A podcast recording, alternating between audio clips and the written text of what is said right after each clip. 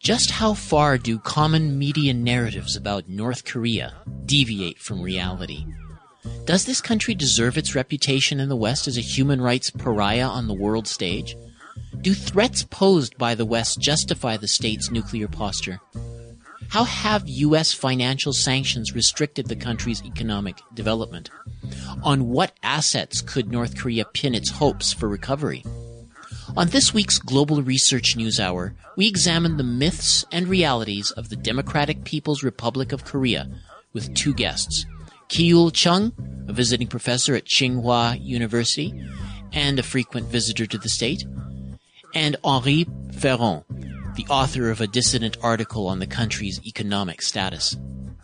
On today's show, Rethinking the North Korean Narrative Conversations with Kiyul Chung and Henri Feron. Bringing you the analysis beyond the media headlines, the Global Research News Hour is on the air. Welcome to the Global Research News Hour for the week of October 24th, 2014. I'm series host and producer Michael Welch. The Global Research News Hour is a special radio collaboration between the Center for Research on Globalization and campus community radio station CKUW 95.9 FM in Winnipeg. We seek to provide you with access to analysis of the major issues shaping our world today, from thinkers, researchers, and unique political personalities rarely addressed by major media. Our program is available from the Center's website website, globalresearch.ca. We can also now be heard on the Progressive Radio Network at prn.fm. We'll begin our show with news notes, a sampling of articles from the Global Research News site.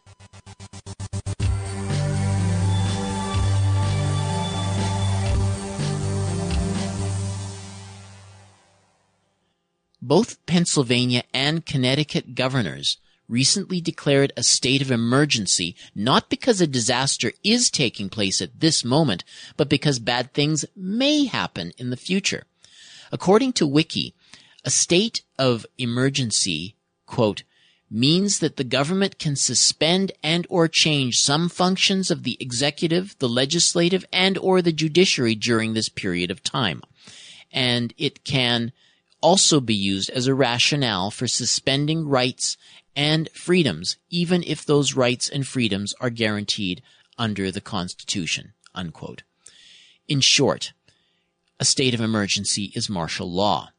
It is the legal equivalent of living under a dictatorship who can change and ignore existing laws while at the same time citizens lose their rights.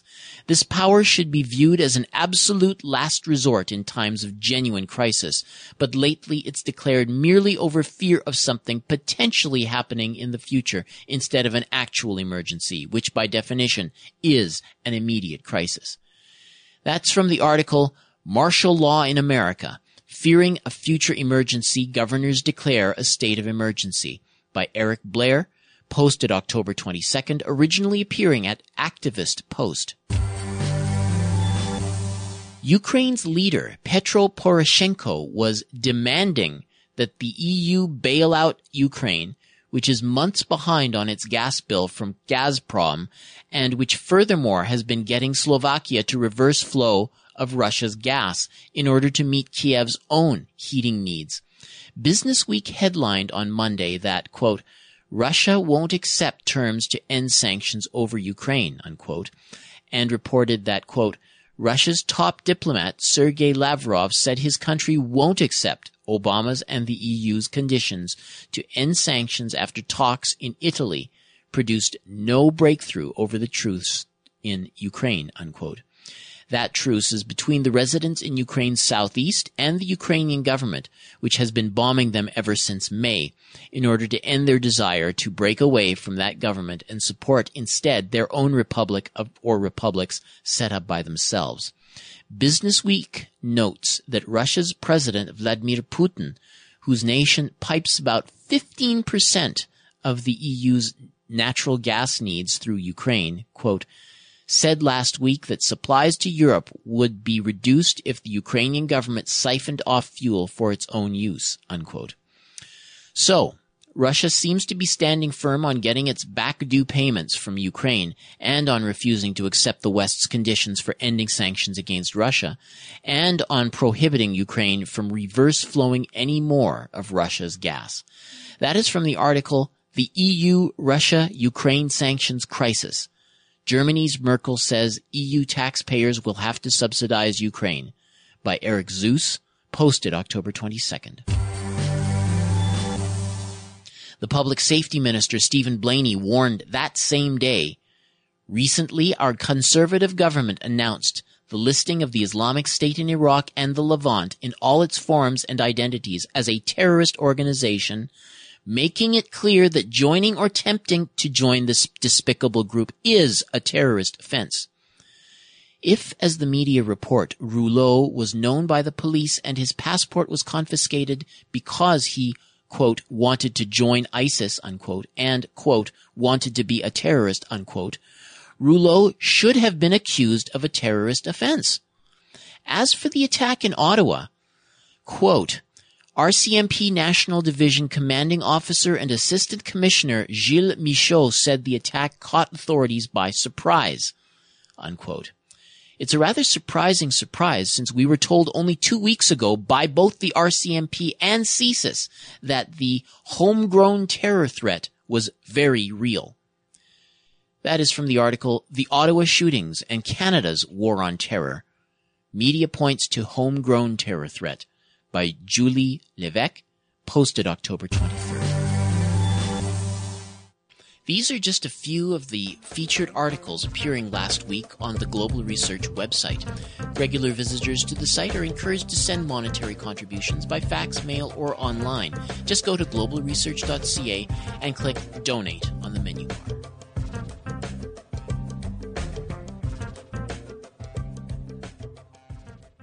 North Korea has long labored under the reputation of being backward, militaristic, and destitute with a poor human rights record. Under former U.S. President George W. Bush, it was considered one of the axis of evil countries. To sort out the myths from the realities of the North Korean puzzle, the Global Research News Hour sought out two analysts who have published works on the subject, Kiyul Chung and Henri Feron. Joining us now from uh, Tokyo is Dr. Kiyul Chung. He's a visiting professor at the School of Journalism and Communication at Tsinghua University in Beijing, China. Uh, he has visited North Korea numerous times and is here to help address some of the realities and myths facing the country. Welcome, Dr. Chung, to the Global Research News Hour. Uh, wonderful be with you uh, on this time. Okay. Now, Dr. Chung, I mean, the, the, recently in the news, we've been hearing uh, from international Western media talk of the North Korean leader uh, adopting what they call a charm offensive, uh, you know, coming in the wake of the leader resurfacing after having been out of the public spotlight for weeks. Uh, he'd authorized the release of an American prisoner, Jeffrey E. Fowle, after uh, a request from President Barack Obama, contrasting with the image the leader had attained, you know, several months ago of being bellicose. What are your feelings about the way the West tends to portray the North Korean leader, and, and why? The DPRK, they want to be called Democratic People's Republic of Korea, DPRK, also known as North Korea probably, I believe, probably the most demonized the nation on earth uh, ever since the Korean War broke out, or ever since the division of the Korean Peninsula in 1945, August. Having said that, what the Western media, the mainly the the, the, the American media, the Japanese media, and the, the divided southern part of Korean Peninsula, which is South Korean media, have depicted that part of the world and that part of the nation is absolutely closed and quote unquote Stalinist, communist, dictatorial the nation and bellicose and then the, confrontational uh, and all all sorts of typical the you know the the, the, the labeling of that nation, that government, at the moment led by Kim Jong Un, they call the supreme leader of that nation. What we see, what we hear, it's not something all of a sudden. One the look at closely the whole Korean division history, the, the northern part of Korean leadership and the people have never stopped to re- outreach to the world. That they have not closed themselves to the outside world, but they have been closed out from the outside world. The, the world that has been dominated by the United States of America, which, which is the, the only global superpower they have called themselves since 1990s. Now, militarily and even in their own way, the self-reliant economic development, they are now ready to open up their own, I would say, their, their, their readiness to, to, to meet any challenge and to, to, to talk about any future possibilities regard, with, with regard to their future and the future of the Northeast Asia and to the world. What we heard about the high level delegation and then the, the North South, the, the, the, the, the, the, uh, the talks the, is about to take place probably at the end of this month or the early part of November if the situation hasn't become further deteriorated between North and South, including the Japanese Prime Minister Abe, who has been trying to reach uh, outreach to the Kim Jong Un, the leader in the North, but has been, I mean, the discouraged or even the, the, the, the, they have not been free to play out his own politics within the Northeast Asian geopolitical power relations Abe has not been able to do what his government has been wanting to do with relations to the North. So, what? Let me stop here with this wording.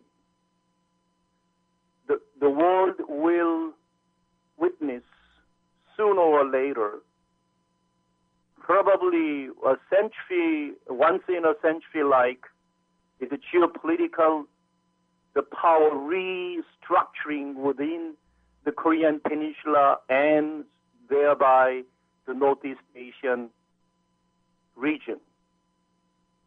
Hmm. Um, so there's been uh, considerable disinformation and, and distortion uh, relating to North Korea uh, going back you know, for several de- decades uh, you know, I guess right back to 1953, at the end of the Korean War. Um, talking maybe maybe just to, to kind of you know address some of the things that are being said, for example, about uh, human rights record in North Korea. Um, do you want to uh, talk because you've been there so many sure. times? You have a, a sure. good take on the social indicators there. So, what what, sure. what could be said about that? The, the, before I the touch on the Korean the, the, the real realities of the North, North Korean society, let me briefly the, the, the touch upon that quote unquote human rights.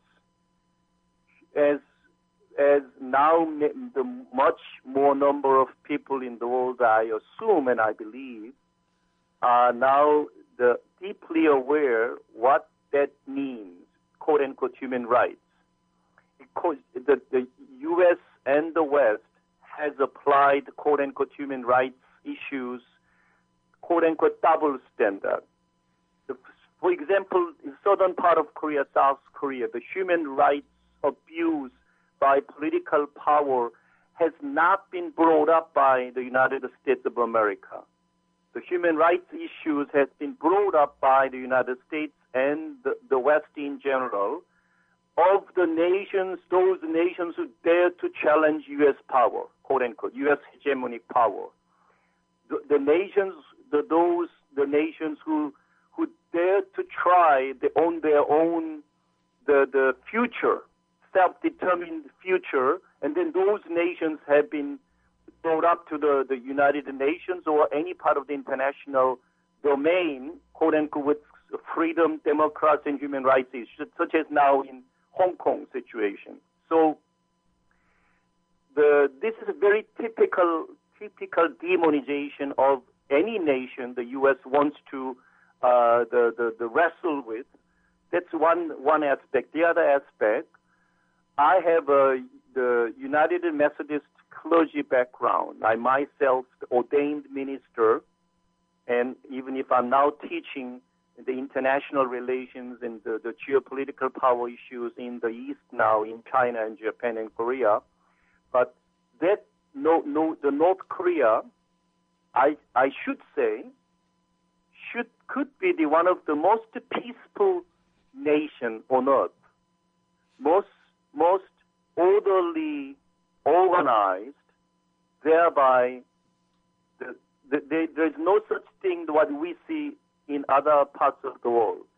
That that society, is 25 million population, outside world may say it is a one-party dictatorship, but no matter how they argue, that nation has been able to protect themselves from U.S. aggression for almost 70 years. And they have been blockaded. And I think that that's the only nation has been economically blockaded completely ever since the end of the Korean War 1953. But they have not, they haven't collapsed. That nation has been known, quote unquote, soon to be collapsed. But they have not been collapsed, but they have ever more developing on their own self-reliant economic policy. Now they are rapidly growing. I, I urge the, the friends of the world with good hearts and should visit that part of the world. They are now open. They are now even saying this year alone, Kim Jong Un uh, has given his his specific order should receive a million the tourists from any any parts of the world. The last year alone, they had about hundred thousand, mainly European tourists visited that the, the North Korea. Uh, the, the social reality, the economic situation compared to the late 1990s, an extreme degree of hardship, isolated and blockaded and sanctioned by the United Nations, led by U.S. and the West. But that nation, no matter what, has survived now compared to that, that, that, that 1990s. At the moment, they are prospering. I, I should say they eat more, they eat better, they wear better, they look better because what they eat is much better than the quality wise compared to the late 1990s is much much more, and so they are putting their money, their national the the financial resources to build the I should say the recreational even even they build more housing complexes around the country. They they invest more money in the light industry, not anymore heavy industry, because they believe, which is true now, that since 2006, the first the nuclear test, they do not worry anymore, quote unquote, U.S. nuclear attack, because they have built successfully the, the successful nuclear deterrent power to deter U.S. aggression, so that they say, and what I know, they have been investing. They put the money into light industry and farming, the so that they can feed their people more and better. That's what I see, and that's many, including European tourists, have seen lately. Okay. Professor Chung, I mean, we, I, I, think most in the West are, are familiar with North Korea. They, they, they see these uh, missile tests where they'll launch a missile and, and just to show how far right. it will go. Uh, and we know that the, the country has been crippled under these uh, sanctions that have been leveled against them. And, and, and right. with the, the idea that, well, they're, that their nuclear proliferation is, is not acceptable. Could you outline their justification for taking those actions? What would happen if North Korea were to to just completely disarm of all of their nuclear uh, uh, weaponry and armaments and, and, proliferation according to what's been specified by these uh, Western and, and, UN powers? Two points should be mentioned here. One, they have successfully built, it's not by my own the, uh, the, the, the, the assessment, by own U.S. I mean, all of U.S. national security intelligence agencies agree the DPRK North Korea has built a, their the nuclear power, including the intercontinental ballistic missile technology, ICBM technology, uh, by the, the the December 12th, the, the last year, the December uh, the 2012 uh, December the December 12th, the 2012 December 12th, with the third the satellite launching uh, the successful launching, uh, which was the, the confirmed by the United States of U.S. government. That's their self-defensive measure, and they call the, the, the, the, the nuclear deterrent power which they have acquired.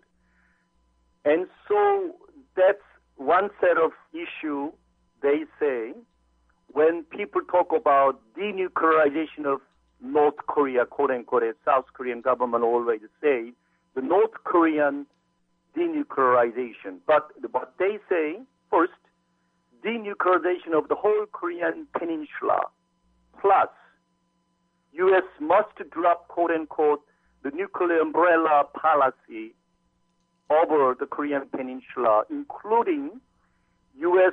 aggressive strategy, U.S. military troops the, the, the, the practicing the all throughout the year, very aggressive and, and, and very over the occupying Pyongyang, their capital of the north. And, and, and so unless U.S. drops, unless US, U.S. give up those aggressive anti-North policy, strategy, and military exercises throughout the world, they will never give up their nuclear and the missile technology power whatsoever. That's mm-hmm. very, very clear. I think the, the world may not yet know that the U.S. is under the table having very deep talk with the North, I believe. And, and, and what the John Kerry said in with German, the defense minister the other day, that the, the a very, very, very, very significant the, the political statement. He said something with the North relations the the, the, the, the is taken care of. U.S. is willing to begin to remove the some part of U.S. troops from South Korea. That's not a a a a a, a, a, a the accidental statement. I believe that's a very much calculated political statement by the United States of America coming out of under the table discussions with the North and the United States of America. And same thing going on, I believe, with the Japan and the North and the North and South Korean governments. So what we've what we've been seeing lately, the releasing one of the one of the U.S. the, the citizens in, the held by the North in the Pyongyang uh, two days ago, and then three highest delegation to Incheon, the Asian Games, and and then the talks between North and South. It is not all of sudden, as I said in the beginning. North, the DPRK, is ready in terms of militarily, economically, politically, socially. I mean, in all sense, they are ready to to deal with any challenge and any any issues for the sake of peaceful reunification and peaceful resolution of quote unquote nuclear issues or missile missile the, the, the, the, the technology issues whatsoever. They want to live with the world peacefully, and they are one of the the hard working people to to to to enjoy the life with as people in the world do that. But they have not been allowed to enjoy their lives. They have been suffered by U.S. the anti-North policy ever since the Korean War. Hmm. So, I mean, you are, um, of course, uh, very determined in your aspirations for the peaceful unification of Korea. But I'm wondering, should that event be achieved, what would that mean uh, for the United States and, and Japan and uh, the other outlying uh, powers? Let, let me be uh, brief. First, with the U.S., the peace treaty should be signed and will be signed no matter what. It's a matter of time. And I, I, I believe something is going on at the moment. The second, the Japan, the the the the the, the DPRK, the Japan normalization talk is also underway.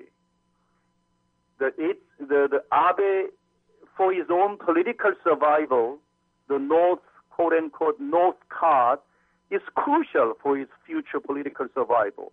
And I, then I think his people is determined to to move ahead no matter how U.S.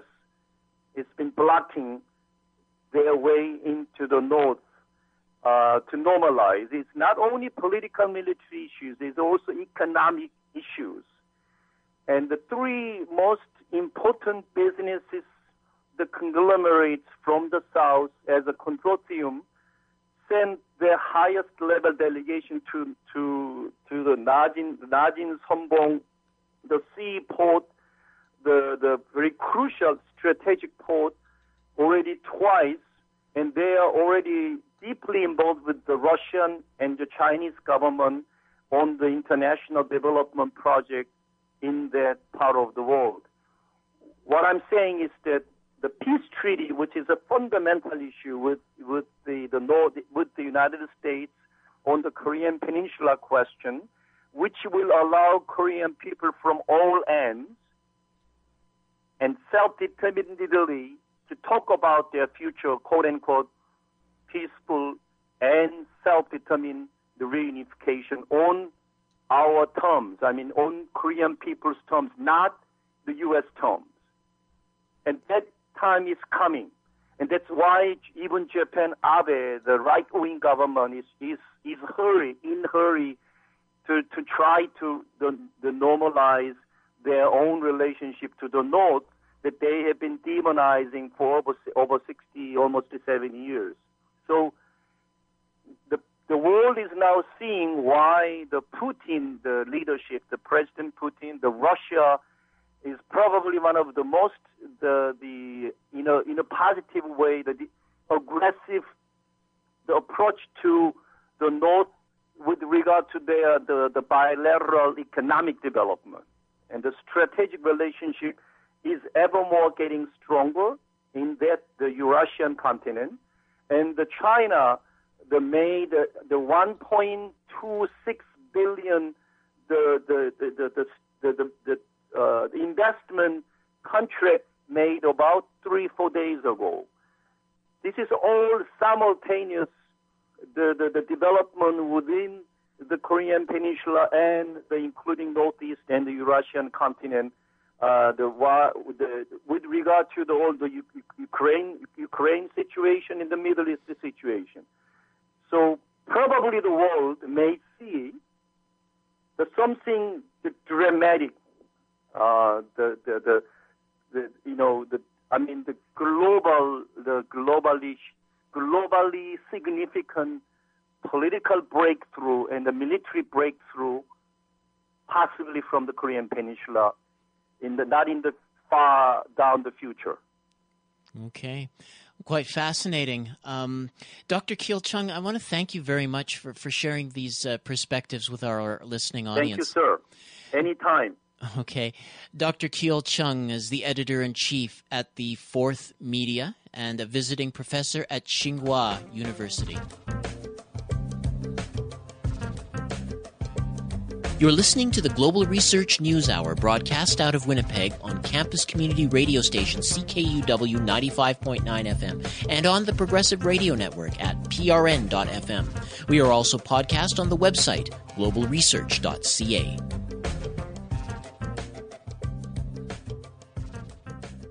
On May 5th of this year, an article was published in the Asia Pacific Journal called Doom and Gloom or Economic Boom The Myth of the North Korean Collapse. This piece explored the many factors that contribute to a distortion of the facts concerning the health of the economy of the East Asian pariah state and examines how the narrative of a North Korean economic collapse is being used to justify hawkish policies being directed toward it by the United States and its Western partners.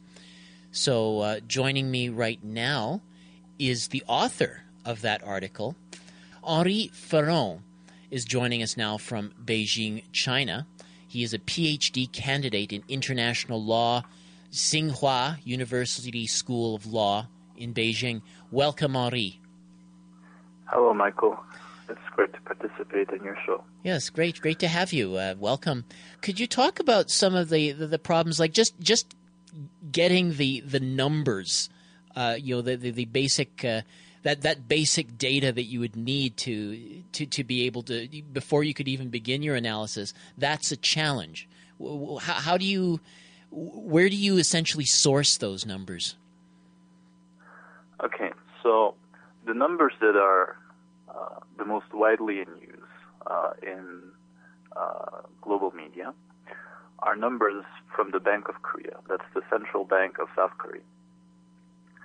So that's one source. Uh, the other source are uh, the CIA fact book, and then you have secondary sources like the IMF. Um, However, all these sources have problems. Uh, the, probably the least reliable of them is is actually the CIA fact book because they their methodologies changed over the over the years, so we don't you cannot compare the numbers that they gave for 10 years ago with those they give for now. Um, the estimate they give is rounded to the nearest 10 billion dollars, and so the figure hasn't changed for for, for 10 years. Now, the the Bank of Korea numbers are a little bit more precise, but they actually don't have a lot of reason to be precise because there is too little data to work with. We don't have enough basic data to, to compute something as fundamental as a GDP or a GDP growth figure. Uh, this, it just cannot be done with the amount of data that we have. And so Bank of Korea officials admits that the data they give is by nature highly subjective, arbitrary, and prone to error. There is a certain um, uh, uh, a German scholar pointed out that there might be a problem of data being asked and just being given almost invented. So he calls this a curious product product of the market mechanism, where there is a demand, there's eventually a supply. If you keep asking for numbers, they will eventually be produced. But they they're too precise for them to be to be plausible. We don't we just don't have enough data to do that. Hmm. Now the the North Korean they they have their uh, they they have their own government sources, do they not? The the SPA. Okay. Um, what I did basically in the article was Yes. first to compare the the South Korean figures, which are the ones that are the most relied upon in the global media, and uh, figures that are given by the North Korean government on its budget.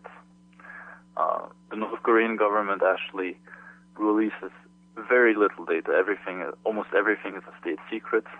There, are, but there are certain figures on the national budget, but these are relative uh, numbers, not absolute numbers. those are there are certain figures that they release, and they're generally dismissed as government propaganda.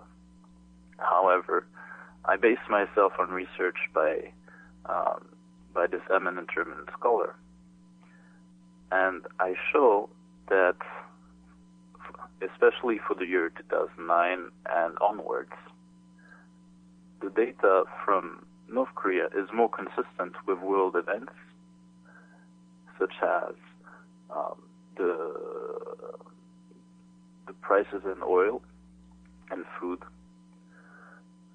so that the data from the North Korean government is actually more consistent with world events than the data from the South Korean government. And so I wouldn't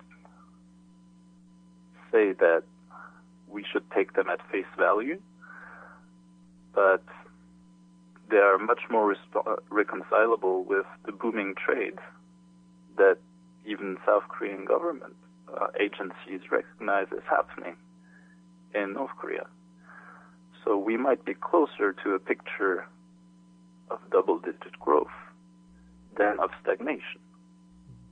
If we just go back um, the uh, about 25 years, uh, there was a uh, the, the Soviet Union collapsed, and of course that was a, a major uh, customer. Uh, it was uh, an export market and provided a lot of fuel and gas. and I, am wondering if, if you could sort of trace you know how the economy has been influenced by those sorts of factors like going back to 1990 and to the present. I mean i know you mentioned the meteorological and uh, uh, you know these ups and downs and uh, fuel prices but like when you look at uh, some of the major players soviet union china uh, south korea how has north what what sorts of currents has uh, north korea had to adjust to o- over the course of the past two decades? Um, so, as you mentioned, the, the, really defining event in the last uh, 25 years is the collapse of the Soviet Union. Uh, as you said, a loss of important export markets and crippling reductions in, in gas and fuel imports. Um, this led to a chain reaction where food production collapsed uh, North Korea was actually doing pretty good for itself in the 1980s. Um, if we look at the food production, uh, for which, uh, according to to FAO figures, Food and Agricultural Organization figures, there is six million tons of grain equivalent. The requirement for the population of North Korea, which is 23 million people, is 5 million tons of grain equivalent.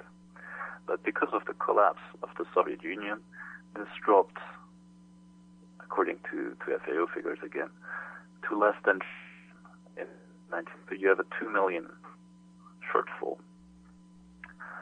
Um, so this is a major defining event, but also you have you have to consider that if the Soviet Union collapses, this puts in a very tight spot militarily. And this severely affects the, the economy as well because they, they redirect a lot of their budget towards towards military equipment actually and that's that's where we have this whole nuclear narrative that that, that is starting. So um, we there would be also the the currency revaluation that I that I mentioned before. There is the um, I would say the the war in Iraq might also have influenced uh, North Korean thinking about the economy because it showed basically that if they were not nuclear armed, then it might, um, North Korea might might fare, fare the same as as Iraq. So it gave them additional reason mm-hmm. to develop nuclear weapons, and they they may have put more funds into it. Yeah, that that was the t- when they were talking about the axis of evil, and North Korea was one of those states that was mentioned. Yes, exactly. So when Bush declared North Korea part of the axis of evil, And North Korea saw that another member of the Axis of Evil, Iraq, uh, was was basically being gunned down. It drew the logical conclusion that it might be it might be next on the list, and it started to stock up. So the, the strategy of North Korea is basically to be, although they, they might not necessarily win a war, that the cost would be so prohibitive as to deter an attack by uh, by the United States. So um, I think there was a um, there was a report in the in the Clinton era that was drawn up about what would be the the casualties, the aftermath of uh, a military solution uh, to the reunification of of the Korean Peninsula. Mm. Um, and I think it said that in the first 24 hours there would be a million people dying because uh, because the North Korean and the South Korean army are so on edge and, and prepared to fire all the missiles they got to each other that it would not be politically defensible to, to attack North Korea. So this has been playing a huge role in the formation of North Korea's military first policy. They feel like that although economic growth is important for even the legitimacy of, of the leadership, um, everything is lost if uh, they go down like Iraq. So they develop their military and and I, th- I think we also need to to take into account that to, to North Koreans, the Korean War in from 1950 to 1953 has been almost a Holocaust-like experience because there's been 20 to 30 percent of the population that died. That's an enormous figure. If you compare, for example, with the losses of Germany during the Second World War, it's it's a little bit less than 10 percent. But so you imagine 20 to 30 percent, how that traumatizes a nation and how that that affects their whole thinking about security. And so they, they're very much uh, like like a cornered tiger, and and they would be they know that their only hope is is to make themselves so um, to make the cost of an attack of them so prohibitive as to, as to deter it entirely.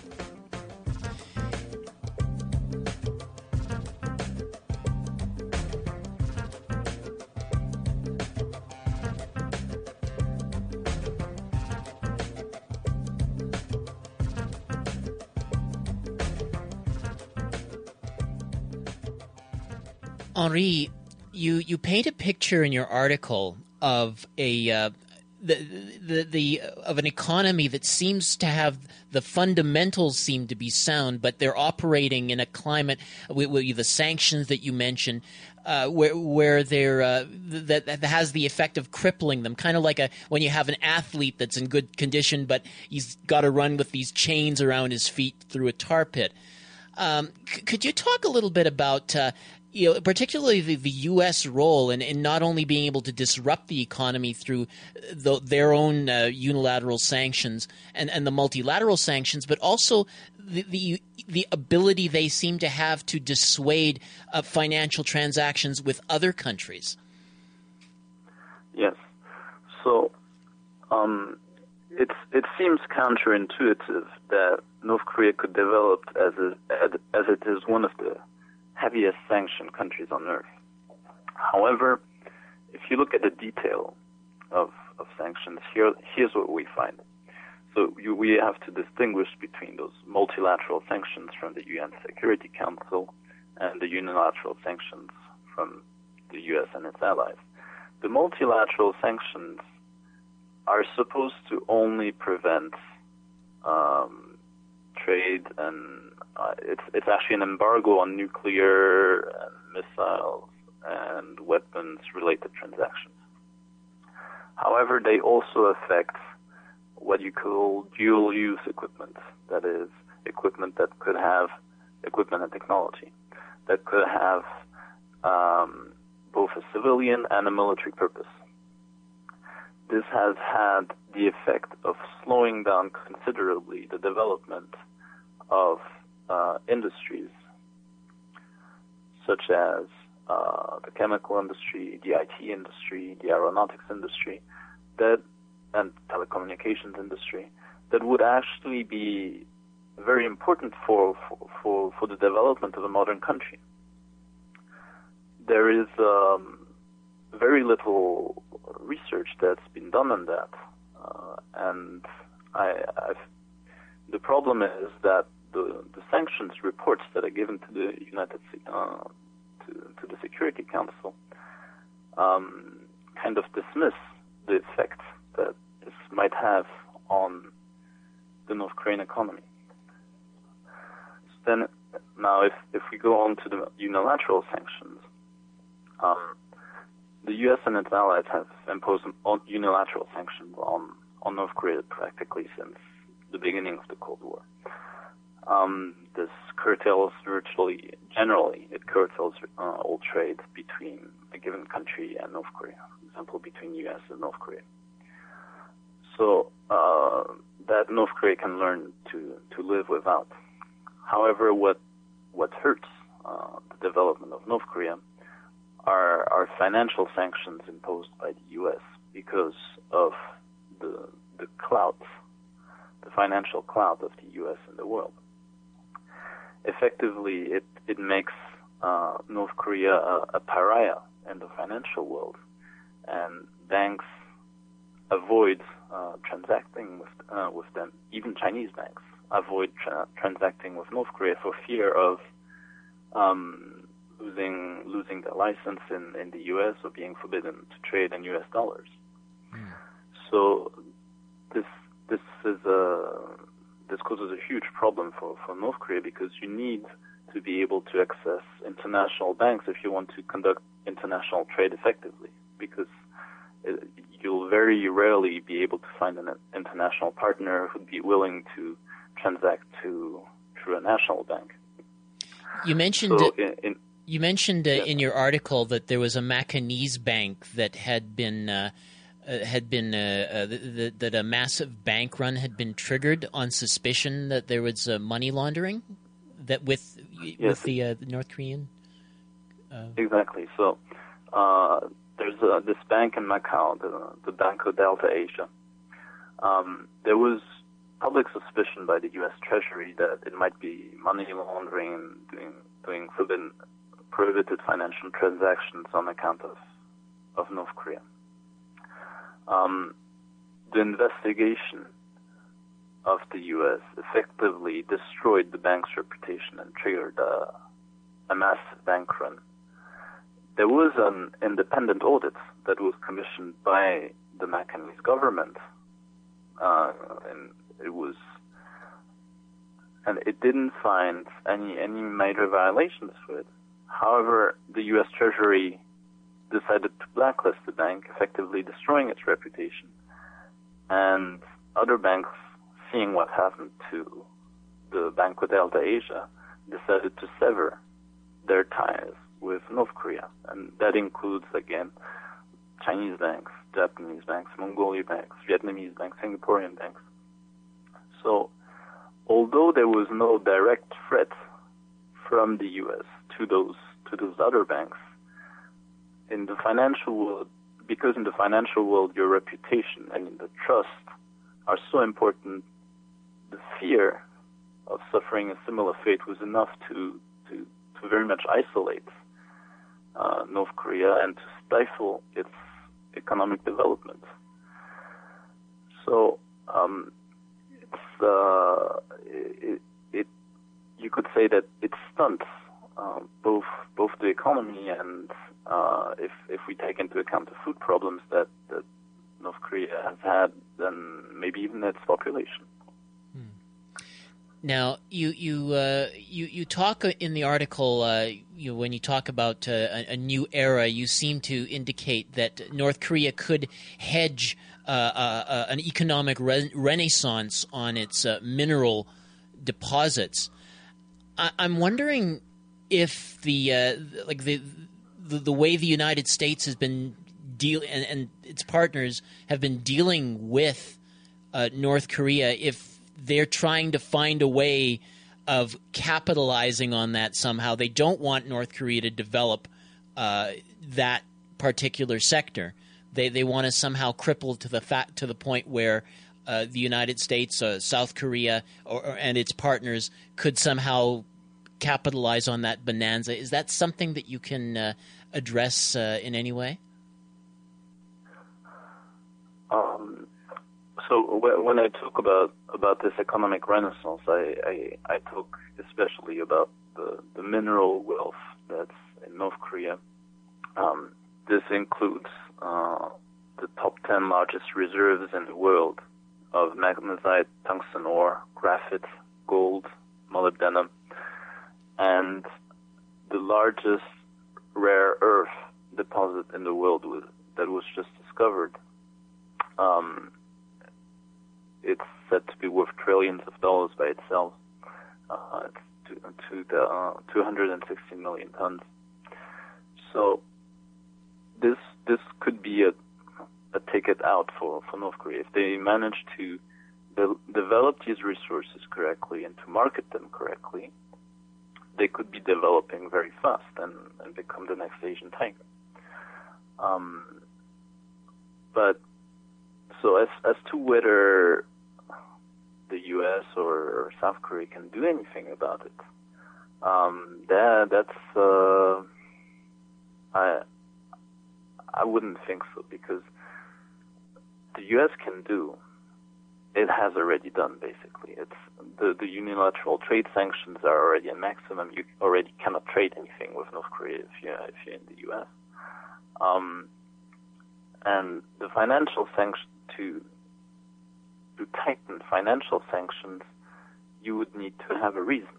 And the reason in in around the Banco Delta Asia time was um, this this idea that North Korea might be fabricating um, counterfeit notes from the U.S. Um, this theory has been, um, how could I say, it was mentioned in, um, to, to Swiss authorities, and they were not quite convinced that the evidence that North Korea would have the ability to produce such perfect counterfeit notes was uh, was very convincing evidence. So, in the absence of a of a of a big reason like that, it it's not um, it is very difficult politically for the U.S. to justify additional financial sanctions. Um, also, from from a South Korean perspective, it really depends on which administration you have to do with. If you with conservatives, um, they're not keen on on seeing. Uh, they're generally not keen on seeing a North Korean revival. If you're with progressives, they would try to restart what was already happening during the 2000s, um, and that is a development of the of the trade and, and business relations between the two Koreas. So we would have to see how uh, the next administration after the current president, the conservative Park Geun-hye, uh, would would handle would handle this. Um, on the other hand, if you look at other players in the region, China is continuing is continuing to having um, good relations with North Korea. Trade is continuing is continuing to boom.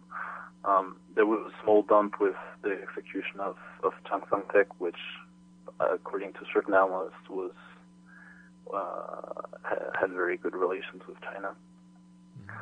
Um, if you look on the Russian side, there is a, a, huge project called the Iron Silk Road that would have um, pipelines and um, train lines going from from Russia to North Korea and to South Korea.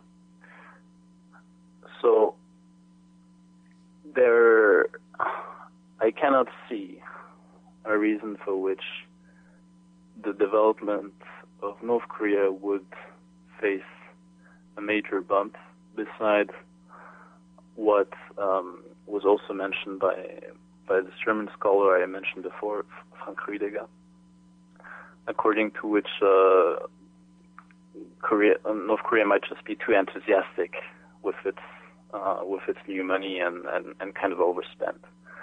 Um, it's true that when you go when you go to, to North Korea now, uh, or if you listen to the to the reports of people who've been there recently, there have been very um, very marking changes. I mean, there there's a lot more cars than there used to be. There's a lot of new buildings and very very flamboyant high-rise buildings. Um, there's uh, mobile phones and people people just look better dressed and more self-confident. So the scholars like Rüdiger Frank are concerned that maybe North Korea might be a little bit overspending and getting a little bit crazy with the new money it has. But that's the that's the only reason I could see for there being a major. Uh, mm-hmm. um, uh, just uh, I, I want to sort of maybe get to that that bottom line. This idea that uh, um, that, that we're not just talking about a simple uh, you know confusion uh, about. I mean, there there is a deliberate strategy in portraying this uh, this narrative of, of collapse of, of the awkwardness of, of the uh, of the economy of North Korea. It plays into the hands of of the uh, the United States in particular, so that they, they they continue to feed that narrative. That's essentially your your conclusion, is it not? Um, is that not accurate? I don't I don't I don't have the evidence to support that directly. However, okay. there is little reason for U.S. troops to stay in South Korea. So, from a certain American perspective, if you want to stay in South Korea because you want to put pressure on China, you don't want it to become anything else than a pariah.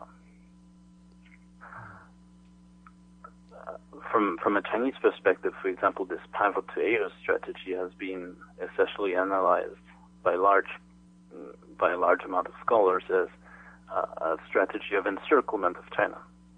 So if if you lose basically the the South Korean outpost, it doesn't uh, it, it goes against what this um, against the strategy of an, of an encirclement of China.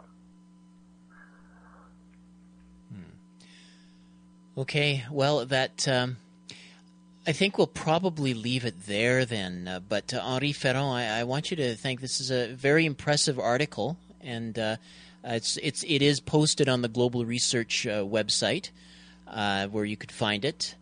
So, uh, thank you very much for you know, expanding on the content of that article and elaborating it for our listeners. I have a pleasure to participate in. Thank you very much. Okay, thank you. Uh, we've been speaking with Henri Feron.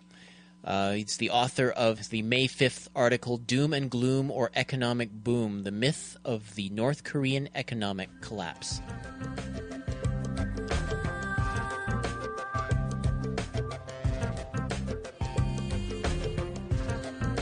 You've been listening to the Global Research News Hour. You can hear our programs every week on CKUW 95.9 FM in Winnipeg and on partnering radio stations across the country. We are broadcast on the Progressive Radio Network at prn.fm. You can also download each episode from the website globalresearch.ca. To leave feedback on this program, email globalresearchnewshour at gmail.com. I am series host and producer Michael Welch. Join us again next week.